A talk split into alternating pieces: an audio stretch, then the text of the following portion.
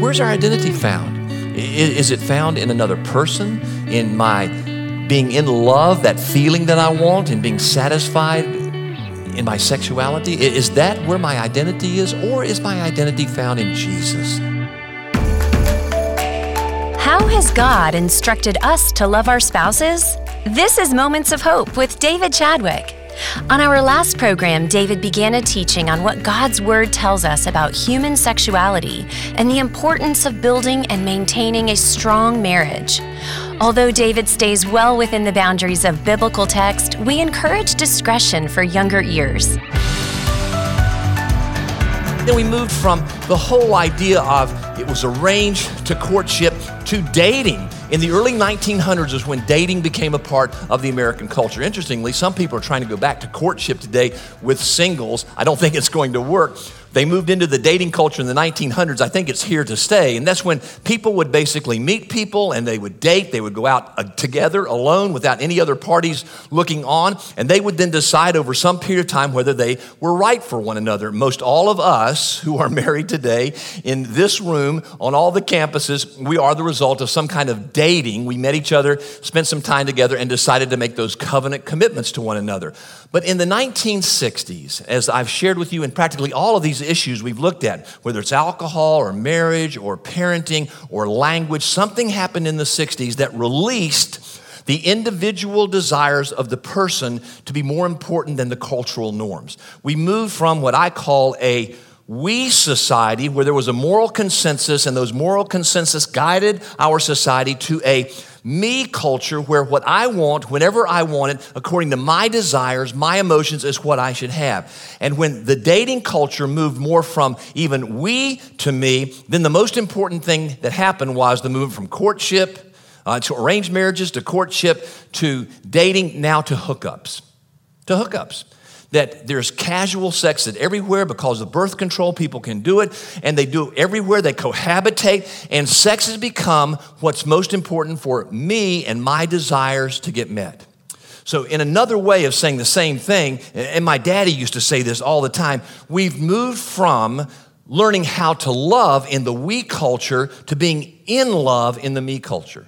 So, in the we culture, I try to love to serve my beloved, this very different person of a different gender, my job is to serve that person, love that person, care for that person as long as we both shall live. Not as long as we both shall love, as long as we both shall live. That was the we culture. In the me culture, it's all about me. So I'm with somebody, and as long as you meet my desires, I'm okay with this. But at the moment that stops, even if we've already committed in marriage, I'm out of here. I'm going to find somebody else because in the hookup culture, it's all about simply somebody meeting my physical needs whenever I want those needs met. So, as a result of that, you have commercials that are everywhere, movies that are everywhere, television programs that are everywhere, and everything in our whole culture suggests continually look for that other person who can meet your needs, and then you can jump in the sack with whomever you want, whenever you want, with no consequences. Don't worry about it. That's from moving from the love to the being in love culture. And when I'm in love, it's all about my feelings. And I asked the staff this week, wouldn't it be something if we had a commercial on television that showed a man in the bathroom throwing up all night long and his wife is holding his head saying, Honey, I'm here for you. What do I need to do to help you? Because, folks, that's real life marriage. That's real life sexuality. That really is what it's all about. And it's not the glamour of being in love that moves from one person to another. It's this person committed to sharing their lives with one another. Interestingly, The Bachelor, Sean Lowe, put a blog out where he basically talked about all the glamour of the glitz of The Bachelor, the Emmys that he and his wife, Catherine, whom he met on the program, now get to go to. He said, but you know what nobody ever talks about? And he showed a picture of himself lying on a bathroom floor and Catherine being there with him, just caring for him and loving for him as he was sick to his stomach beyond all means. That, folks, is love. But we move to being in love, and as a result, people just flip from one relationship to another. And here's my biggest concern the whole idea of sex from God's perspective, the designer, of two people becoming one, really does happen. There's a lie that's being passed around in the hookup culture that casual sex is okay. But biblically, every time you sleep with somebody, you leave a part of yourself with that person, and a part of that person is left with yourself. It's just a truth in God's word. It's a truth even science says. So that means if people have multiple partners, a part of their love life is stripped away from them, and they are unable to love as God wants them to love in a relationship because with each casual relationship, there's been a stripping away of their ability to love as God wants them to love. It's interestingly, in one of the prophecies in the Bible, it says that in the end times, people's love will grow cold. And I've always wondered, what does that exactly mean? And I think there are many ways you can interpret it, but certainly one of the ways you can interpret it is that people's casual relationships, hookup cultures that are all over the world have stripped away people's ability to love, and their ability to love has grown cold. It's my concern with 50 Shades of Grey.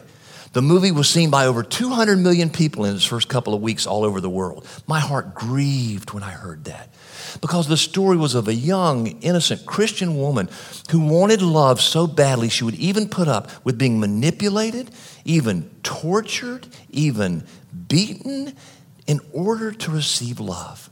And folks, whenever you give yourself like that, or you even read about it and watch it in a movie, a part of you is being stripped away.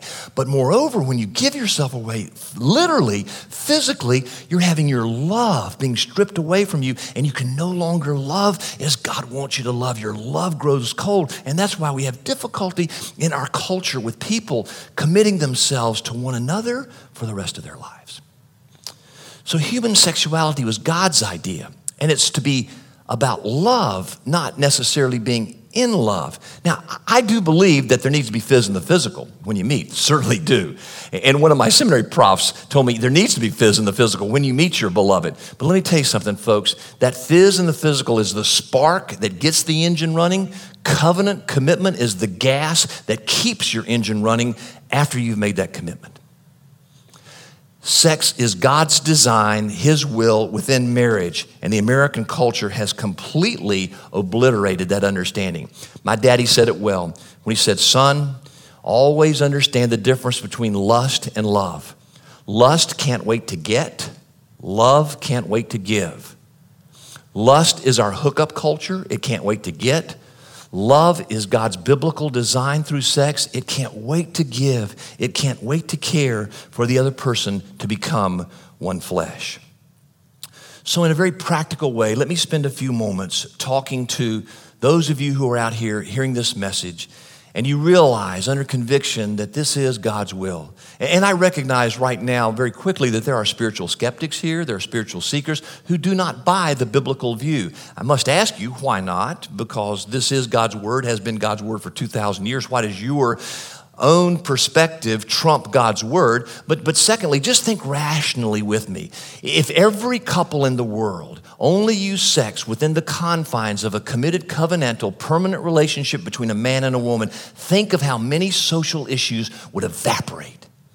Within one generation, so many of the problems that plague us would go away because God's design is for our health. His boundaries aren't to keep us somehow doggedly inferior, not enjoying life. His boundaries are to set us free because within His boundaries, we are to enjoy what God desires. So, first of all, for younger singles, Remember God's definition of sex. It's found in Genesis 2:24, one man, one woman in a committed heterosexual monogamous relationship. Remember dad's rules, my dad's rules. He said nothing horizontal. Just don't get in a horizontal position with somebody, nothing below the neck. I can guarantee you, you follow those two of my daddy's rules, you'll find yourself sexually safe in most all situations. If you're trying to think of things outside those two boundaries, you, your heart is a, an idol manufacturing machine, and you're trying to think up ways to disobey God's law, and that within itself is a huge problem. And, and also, uh, remember Lolo Jones, the great Olympian of the past Olympics? She's 28 years old, beautiful girl, but she's a virgin. Made big splash, and everybody was debating it.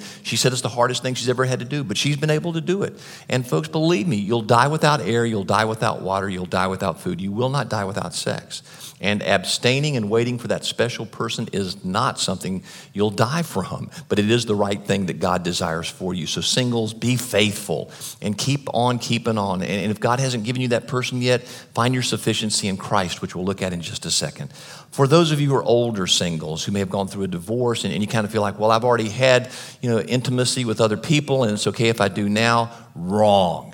Genesis 2:24 does not have a parenthesis that says, "Oh, for older singles who've been married or whatever, this doesn't apply." It applies to everyone. Sex is between a man and a woman in a committed monogamous heterosexual relationship. That's God's word. That's his design. So please go to the designer and ask for his truth about sex. Don't get mad with me, but it's something to be reserved. And, and I've heard stories about how in these older retirement communities with some of the pills that are now available, it's just rampant among older people. I don't care how old you are. God's word is God's word for his humanity that he created. So please obey God's word. If you call yourself a follower of Christ, you're under the authority of the scripture. You don't have any way to doubt the designer. Thirdly, for married couples, uh, I got a lot of questions from you about your libido differences and how one has one desire, the other doesn't have a, a, any desire, and how would I respond to that? Let me just give you 1 Corinthians chapter 7, verses 2 through 5, and take this home with you and make this your rule in your marriage.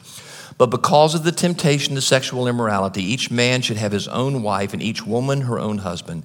The husband should give to his wife her conjugal rights, and likewise the wife to her husband. For the wife does not have authority over her own body, but the husband does. Likewise, the husband does not have authority over his own body, but the wife does. Do not deprive one another, except perhaps by agreement for a limited time, that you may devote yourselves to prayer. But then come together again so that Satan may not tempt you because of your lack of self control. The principle is very clear here. Give to one another. A way you serve one another is maybe you're tired, maybe your libido isn't as strong as your mate. You still give to one another. You care for one another. You serve one another in this way. And that's a way you love. That, that is a way you love. And you learn servanthood. It's not what you feel, what you desire, it's what you give to your beloved. Two principles guide this, in my opinion. One is there's no harm that you do to one another. No harm comes from this. And secondly, both of you agree about the propriety of what you're asking each other to do. Both of you agree to it. Within the boundaries of marriage, you know, most everything is okay. But in this particular instance, you give to one another out of serving one another. Fourth and finally, for parents. Uh, do you know that less than 15% of all parents teach their children about human sexuality? They learn it from their peers, they learn it through the movies and theaters and uh, print media what we need to do as parents is be aggressive in teaching our children about God's perspective on human sexuality. So the question then comes at what age do you begin teaching them? Here's my answer as early as possible. I mean, our kids are sexual creatures. That is one thing that Freud gave us that I think is true. We are sexual creatures at our earliest possible ages. So children are exploring, engaging conversations in an age appropriate way, in whatever way you can, to teach them about these things. Also, be very aware that the pornographers are aiming their wares at eight year olds now. If you have an eight year old, know that pornographers are aiming their wares to try to get your kids hooked at the early possible age. We've given you a website at the bottom of the outline, purehope.com, which will give you some insights on how you can help your children with pornography, how you who are engaged in pornography and, and feel the shame and guilt of it and want to escape it, please know we hurt with you. We want to help you with that. Our care and counseling program has some ways to help you, but also go to Pure Hope and they can help you have some ideas on how you can begin to attack this insidious pernicious problem that is destroying individuals, stripping away their inner souls, and destroying marriages as people feel betrayed by loving a celluloid model instead of your spouse of your years. So please teach your children and go get help for those of you who have that problem. There's a website at the bottom. Also, our care and counseling program will help you. Let me end by just a couple of few questions I need to ask you as we close out this message on human sexuality. First of all, has God revealed his will regarding human sexuality? You've got to answer that question. Has the designer of the gift designed his will? And the answer biblically is imperatively, absolutely, yes. His will is sexual purity, not sexual immorality. His will is sex to be used for procreation, sex to be enjoyed within a marriage relationship. And eventually, C.S. Lewis, by the way, met someone by the name of Joy Davidman, and he fell in love with her in her latter year, in his latter years, in their 60s, and they enjoyed a rich, physical relationship. He, he describes in some of his books as just so wonderful. Yet he waited even until that day to express it to his wife. He knew God's boundaries. Do you? They're very clear. Second question What's your source of life's enjoyment? What's your source of life's enjoyment? Is it sports or alcohol or your kids or your work or awards? Uh, what, what's the source of your life's enjoyment? I'm here to tell you today the source of your life enjoyment is supposed to be in Christ and Christ alone, in Him alone. That as you have His enjoyment, the desire to be with Him and love Him and serve Him, that erases any other importance in your life. Mother Teresa once said, You never know Jesus is all you need until Jesus is all you've got. Maybe some of us need to have other things stripped away from us so that we can have only Jesus. And at that point, we realize He is our sufficiency, He is our hope, He is enough. And final question where's your identity? Really, in all of these issues we've been looking at, and indeed the next several weeks when we look at loneliness and disappointment and shame, the issue is really our identity. Where's our identity found? Is it found in another person, in my being in love, that feeling that I want, and being satisfied in my sexuality? Is that where my identity is? Or is my identity found in Jesus? Do, do I realize I am not my own? I was bought with a price by the precious blood of Jesus Christ, that He now lives in me and I now live in Him, that He's my Lord, He's my Savior. And, and I don't need to find my identity in anything or anyone else, but totally and solely in Him. Where's your identity? Where's your identity? When it's in Him, it's not in alcohol. It's not in your spouse. It's not in parenting. It's not even in how you speak with profanity to impress people. It's in Christ and Christ alone. Where's your identity? Answer that question, folks. You'll have new life. You'll have hope. You can even wait until marriage because Jesus is your sufficiency. Therefore, you've gone to the designer and found out His will in this area. And that, dear friends, is what's most important. To Christ be the glory. You're listening to Moments of Hope with David Chadwick. Thanks for listening. You know, we all need mercy, it's a part of our spiritual journey. But are we as ready to give mercy as we are to receive it from others and from God? Coming up, David joins me in the studio for an in depth discussion about mercy. We'll be right back. I'm Mark McManus with Moments of Hope Church's Ministry Minute, focusing on ministries that have a positive impact on our community. With me in the studio today is Tony Marciano, Executive Director of the Charlotte Rescue Mission. Tony, tell us about the Charlotte Rescue Mission. Mark, at the Charlotte Rescue Mission, everything we do is about transformation. With a focus on individuals struggling with addiction, we uniquely work from the inside out to address the root cause.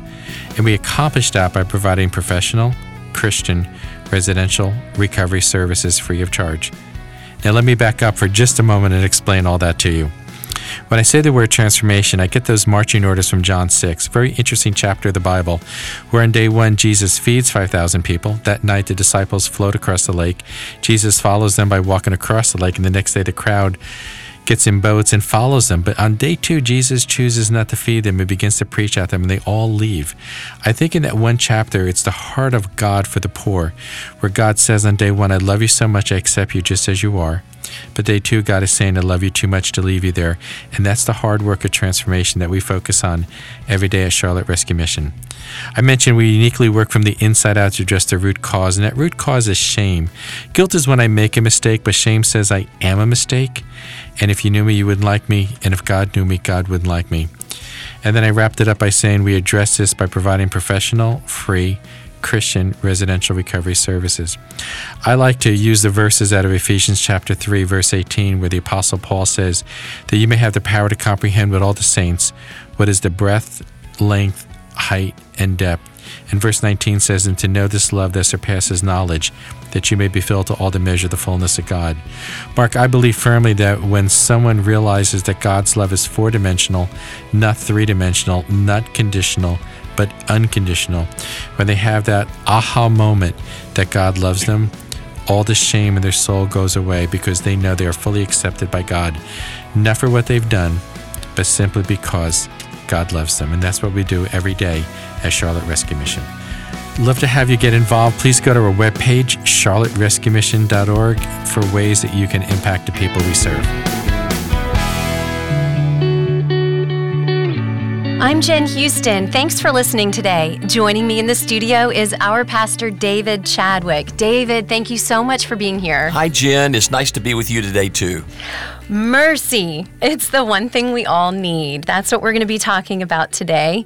One of your recent Moments of Hope e devotions said, To receive mercy, give mercy. Can you tell us about this? Well, I can, Jen, and let's define mercy. It's not receiving what we deserve. You know, when hmm. I give mercy to somebody who owes me something and I then don't make them pay it back, uh, that's showing mercy. God's mercy to us is He doesn't give us eternal separation from Him, hell, but through Jesus, He gives us the gift of eternal life, grace. Yeah. So it's wonderful to understand God's mercy. It's one of His prime characteristics in the Bible. So Here's what we want to learn today through this Davidism to receive mercy, give mercy. If you want mercy, give mercy to somebody else. Mercy means, again, not receiving what you deserve, or said another way, it's showing compassion and forgiveness to someone that you need to punish. God's gift of mercy to us through Jesus' death on the cross is the greatest act of mercy in human history. God had every right to punish us, but instead, He didn't give us what we deserve, eternal separation. Instead, He forgave us and gave us the gift of eternal life. Jesus said it this way, Jen Blessed are the merciful, for they shall obtain mercy. It's the law of reciprocity, it's the supernatural law of the universe that whatever you give out, you'll get back. Whatever you reap, you'll sow. So give mercy to someone and you will ultimately receive mercy. Maybe not from that person, but from some place God will restore that mercy to you. Jesus promised that if you give mercy, mercy will come back to you. Perhaps it will come from someone unrelated to you and all of your circumstances, or perhaps from a person to whom you extended mercy beforehand. But mercy will come back to you. That's the promise. Jesus said so. It is a law of the universe. So, everybody listening, do this today. Give mercy to someone in your sphere of influence. Give mercy to somebody in your life. And then one day, mercy will come back to you. It's a promise from the Most High God.